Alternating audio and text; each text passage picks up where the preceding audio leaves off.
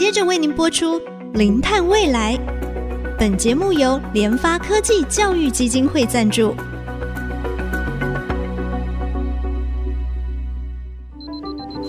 前瞻能源新方向，以科学与科技迈向近零碳排，智慧永续，与您一同开创零碳未来。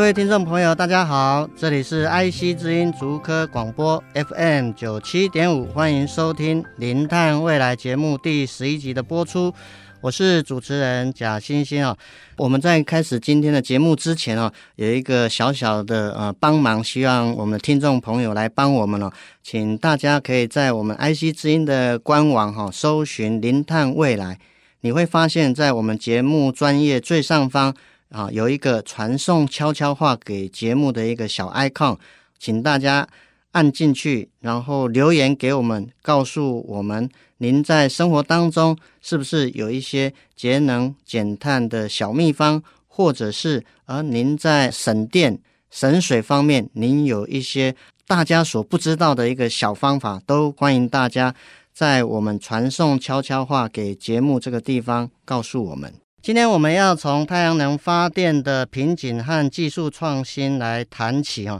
当然，我们也知道太阳能电池它的转换率问题哦。现在一般太阳能技术啊，它的吸收光谱可能是比较特定的光长哦，所以在理论上面它有一个极限。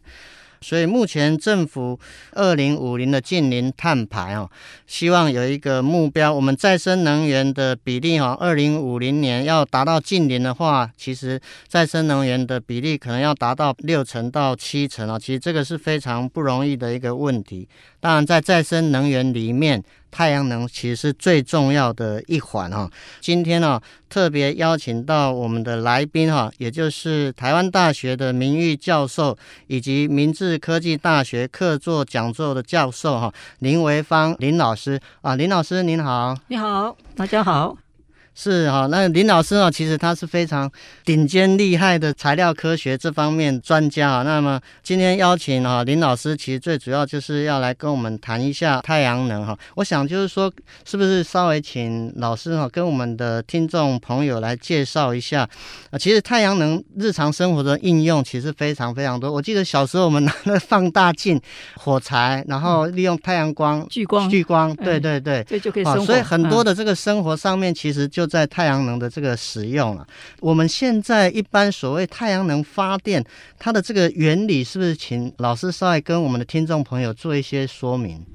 太阳能发电的原理哈，主要就是有一个太阳能板啊，那个太阳能板呢，我们就放在太阳光下面，太阳光照到这个太阳能板，那它就把这个太阳光吸收，把这个光能呢变成用。半导体像细晶太阳能电池，就是细的半导体，把它转换哈变成那个电能哈，因为就是吸收太阳光，把光能，然后就有两个其实是二极体啊，二极体，然后就把这个光能呢就变成啊变成电子跟电动，电子跟电动结合起来就产生直流电。好，那在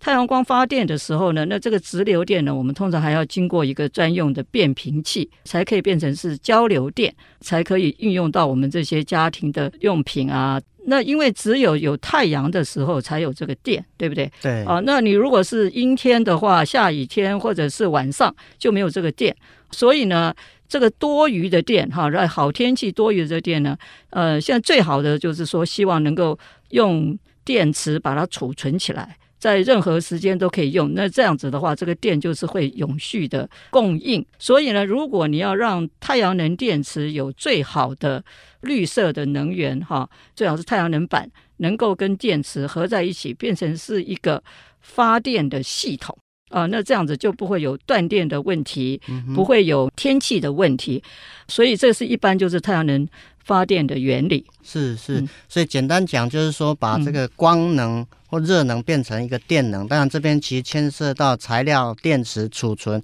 还有太阳能的特性。有太阳的时候才可以发电，晚上就没有。所以怎么样把它结合？现在是分开的。但是如果说把太阳能板跟电池结合在一个系统上面，那可以发挥最大的一个效应、嗯、功效。对对对，是是。哎、嗯，那老师，我想请问一下，就是说，因为我们知道目前太阳能板啊，它这个是用细晶的太阳能板，那它的这个优点跟缺点到底是有哪些？可不可以跟我们分享一下？好，细晶的话呢，哈，就是大家都知道它是。跟一般的三五族的哈，那个就是比较高效能的。其实那个三五族的也是可以做太阳能板，它也吸收太阳光哦，然后变成电。但是它的制作非常的昂贵啊，要用呃高真空哈，然后要每一个分子一个原子一在那边累积，所以叫累晶是非常非常的昂贵。所以细晶呢相对来说是比较便宜，然后它的原料也便宜啊，因为它可以由沙嘛，就是 SiO2 哈，然后就用高温冶炼变成是细晶。就是我们台湾的半导体业非常的发达，所以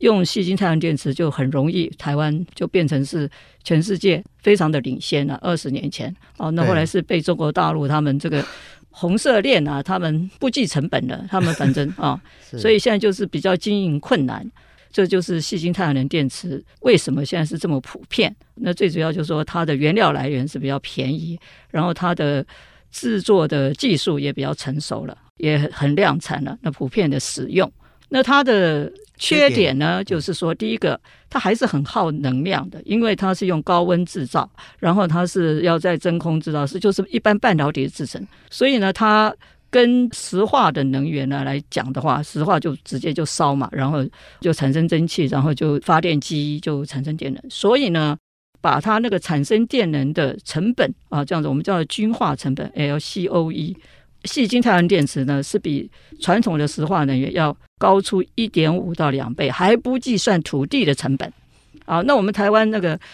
土地非常稀少，非常昂贵。所以呢，现在不管怎么样哈，你要让它的太阳能发电的成本降低的话，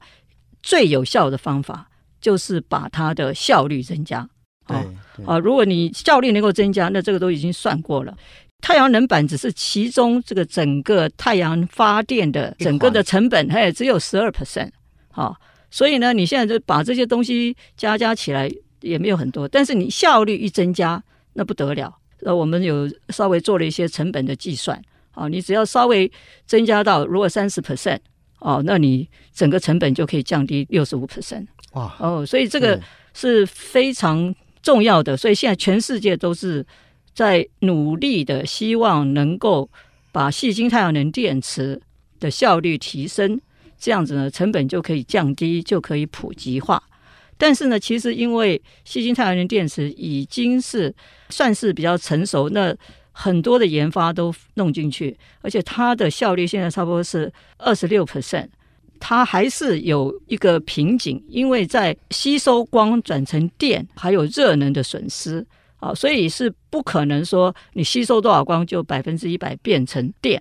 所以呢，现在它最高的效率理论上差不多只有三十三 percent。好，所以你现在三十三，哎，理论三三十三 percent，现在能够做到二十六 percent 都不得了了。一般的太阳能板只是十八到二十 percent，它的转化效率。现在他们细晶太阳能板的公司呢，他们都很努力，但是呢，现在就是很困难，因为你越优质化，你的制作成本就高了。高，对，哎，所以怎么样让你的效率增加，成本又不又不高不高啊，能够被一般的普遍大众。跟市电的价格相同，就是所以一定是需要一个颠覆性的、完全不同的概念来制作新下一世代的太阳能电池。呃，那我们实验室就算是走在技术的前端，哈、哦，那我们是台湾大概是第一个团队在做这个所谓的叫做钙钛矿太阳能电池。那现在台湾有也有一些团队有在做这个，那但是还是没有那么多。刚刚也跟主持人有聊过，哈、哦，对，中国大陆已经十五个团队。他们不是只是在做研发哦，他们已经开始在做量产，投入，哦、投入量产啊，他们是在做量产的技术的开发了，投资了六十亿啊。那美国也是说再生能源的研究所，他们就投资六亿，这是去年开发量产的技术。是是。那我们还还不错了。其实科技部有给我们一些经费，就过去的两年有做了一些比较初步的量产的技术。那希望说能够在精进，能够真正的是产业化。对，所以就是现在是希望能够国家哈能够组成一个国家，对，把最好的精英摆在一起。然后我们的技术都很先进嘛，对，是是。如果不再努力的话。就会被人家赶上了，所以我现在就是对这个技术是非常的希望哈，有明鉴之人呐哈，能够大家一起努力，在这边就是我们可以走在世界的尖端。谢谢那个老师的一个分享，就是我们现在以台湾来讲，或是以全球再生能源的这个发电比例，太阳能其实非常非常重要。但是目前太阳能发电所面临的一个瓶颈，刚刚老师特别有提到转换效率，如果能够提高，才能够真的迎合整个未来世界的一个趋势。当然，在这里面来讲的话，目前的这个细晶的太阳能板，其实它已经到它的紧绷啊，就是它已经到顶了。所以刚好老师的这个团队哈，最实际的环境上面可以提高太阳能发电的一个效率，其实值得我们国家哈经费可以投入到尖端的一个技术发展哈。那我想我们节目先进行到这边，休息一下，再回到我们零碳未来。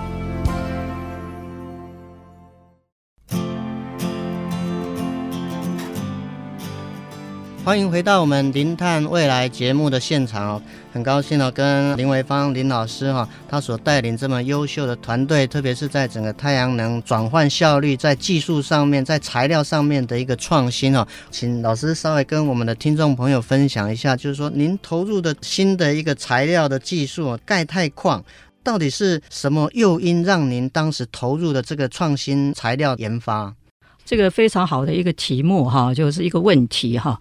因为我们看准了钙钛矿，它能够吸光、吸太阳光，哈，然后它又有很高的转换率，然后它可以用溶液制成，成本很低。我们现在呢，目前就是希望呢，能够跟细晶太阳能电池结合，因为细晶太阳能电池刚刚有稍微讲了，不仅仅就是说它需要用高温制成，它吸收的太阳光谱是有限的，它只吸收近黄红外光。那我们知道太阳能的光谱呢，有可见光、光紫外光、紫外光，还有近红外光。钙钛跟太阳能电池它有一个好处，就是说最大宗的吸收都是在可见光，所以它跟可以跟细晶太阳能电池等于是可以互相互补啊，然后把太阳能的光谱完全的吸收，这样子呢，它就可以很简单的让细晶太阳能电池从二十二 percent。其实有理论有计算了，可以到四十三、四十四 percent。那我们现在我们团队的目标就是希望能够达到三十 percent。好，那我们目前就是把细晶太阳能电池跟我们的钙钛太阳能电池把它结合起来，我们现在已经可以达到二十七点二五 percent。好，那我们下一阶段就是能够达到三十 percent。那现在细晶太阳电池是永远不可能会达到那个效率，刚刚有讲过，因为它有一些限制。嗯钙钛矿特别的这个性质，好，所以吸引了我们。我们所以在二零一五年的时候，我们是全台湾最早的一个团队，啊，开始着手这个太阳能电池的呃研究了啊。那目前就是说开始发展一些，我们就希望说能够在一般的大气的环境之下能够制作这样子。是，哎、嗯，老师，那投入这个钙钛矿太阳能电池，嗯、那么在价格上面是不是提供更便宜的绿能的价格？对对对，钙钛矿太阳能电池的那个材料，它的长晶的温度是很低，就是稍微一百五十度 C 就可以形成。所以就是一般呢，就是说在涂料成膜的温度，就用一般的涂布的方法，好就可以制作非常大的面积。所以它的制作的成本，哈，是细晶太阳能电池有估算过，哈，细晶太阳能电池所用的那个能量的三分之一，它的整个价格。哦，因为你细晶太阳电池要用很多能量，用钙钛矿的话，它不需要很多能量。细晶太阳电池我们就是要呃产生电能，所用的能量差不多要两年到三年才有办法回收哦，你制作细晶太阳能电池的费用。但是对于那个钙钛矿太阳能电池的话，只要两个月到三个月。所以你可以看到这个是非常大的不同。所以这个是它非常重要、吸引人的地方，因为它是可以用溶液的制成，可以大面积制成，所以也有量产的可能性。所以现在全世界精英还有。刚刚只有讲到中国大陆和美国，其实欧洲投入更多，欧洲可能已经投入六百亿啊！我刚刚讲的这些都是都是台币啊。欧洲呢，他们是另外一种系统，跟我比较不一样。我的是四接头，它是两接头的。两接头的，其实我们有跟台湾的戏精的厂有联络过，他们就是觉得，因为要开新的产线。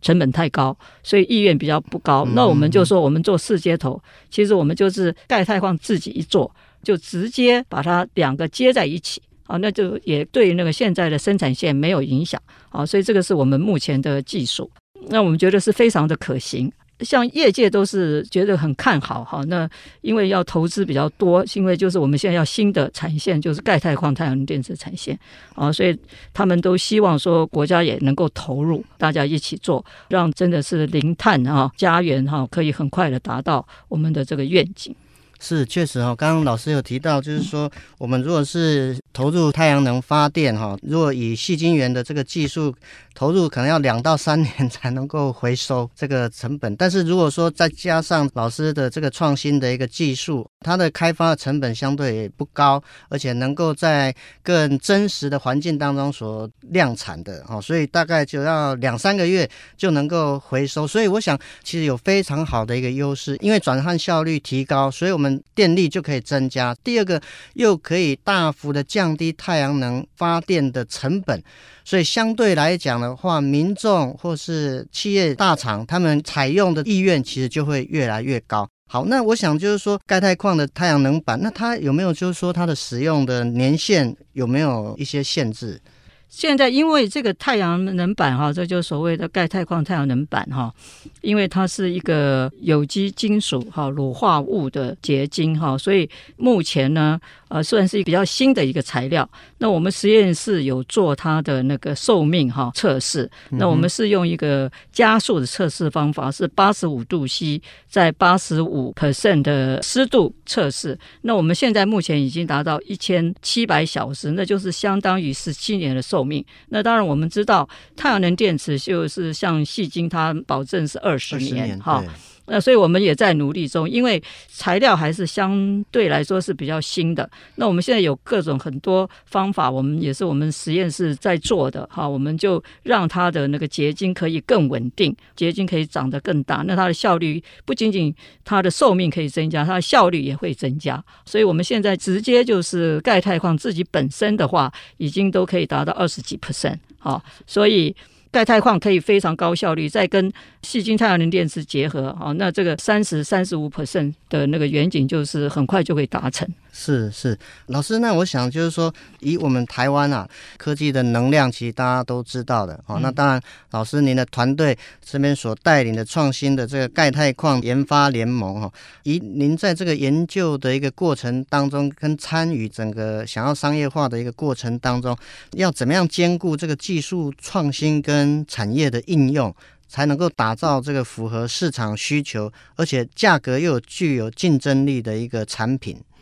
钙钛矿太阳能电池哈是一个很新兴的，所以其实我的学生哈还有我们都是非常的热血哈，所以我学生在二零一四年哈就投资了一个钙钛矿的材料的公司，就希望说能够把这个钙钛矿这个东西产业化，因为是创新的公司，所以比较缺乏资本啊，所以这个学生就跟着我在一起在做，我们希望一直希望能够把它产业化，还好就是科技部有给我们两年的哈这个产学计划。但是我们希望能够继续啊，因为研发都是都是在烧，都是都是在烧钱的时候。那我们希望业界和国家能够继续投资这个技术。那我们相信一两年之内啊，尤其现在又有中国大陆。我在二零一五年的时候，中国大陆根本没有这个东西。现在你看，人家都已经看中这个，这个表示是非常重要的技术。我们如果不投资，我们不我不继续做，就会失去这个先机。而且不仅仅可以让。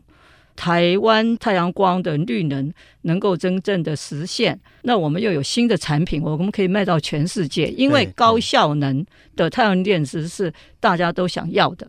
是是，再生能源其实就是一个未来能源产业的一个趋势。所以呢，目前所有的一个各国的科学技术的研发，就是要提高转换率。第一个，可是呢，在一些过程当中，我们要多增加一些转换率。耗的成本非常非常的高，但是林老师的团队在这个钙钛矿新的一个材料，能够在实际的环境当中就能够来达到高的一个转换率。当然，目前老师的团队现在是预计希望是能够从百分之二十到三十，但理论上是可以到四十左右。我相信应该是有机会是逼近那个一个理论值。可是呢，我们要达到这个理论值，第一个技术的研发是需要国家的投入。看到我们过去推动半导体产业成功的经验，其实我们就可以复制这样的经验到再生能源，特别是在整个太阳能产业上面，一起为二零五零近零碳排哈，台湾可以成为世界的榜样。希望我们不要错过这样的机会哈。今天真的非常高兴哈，请到林老师哦，在这个材料科学上这么积极投入的科学家哈。其实我刚一来哦，看到林老师哦的背影，林老师其实头发有点白了。其实我就看到。一位长期在这个领域投入的一个前辈，但我不是这方面领域的人。其实我看到头发斑白，其实可以想想轻浮，可是他依然愿意把他的所学、把他的经验贡献在这一块抢救地球大作战上面重要的一环。其实我真的心里面非常非常感动哈，非常谢谢我们的林维芳哈林老师。节目尾声哈，再次要谢谢我们的听友哈，C H U N C H A N 三九哈。他有给我们很大的一个鼓励，也建议说我们可以把来宾的资讯写在标题，这样子以后比较方便哦，去找节目单集来听哈。那也谢谢啊，听友给我们的一个鼓励跟建议哈。我们尝试在这一集的播出哦，我们就会把来宾的资讯也写在标题上面，方便我们的听友哈在找的时候可以回头比较容易找。再次谢谢大家，也请大家也给我们留言，给我们建议。啊，因为您的建议、您的鼓励是我们成长的动力。再次谢谢我们今天的来宾，谢谢林老师，谢谢谢谢谢谢。本节目由联发科技教育基金会赞助播出。联发科技教育基金会邀您一起响应净零碳排，以知识驱动更好的未来。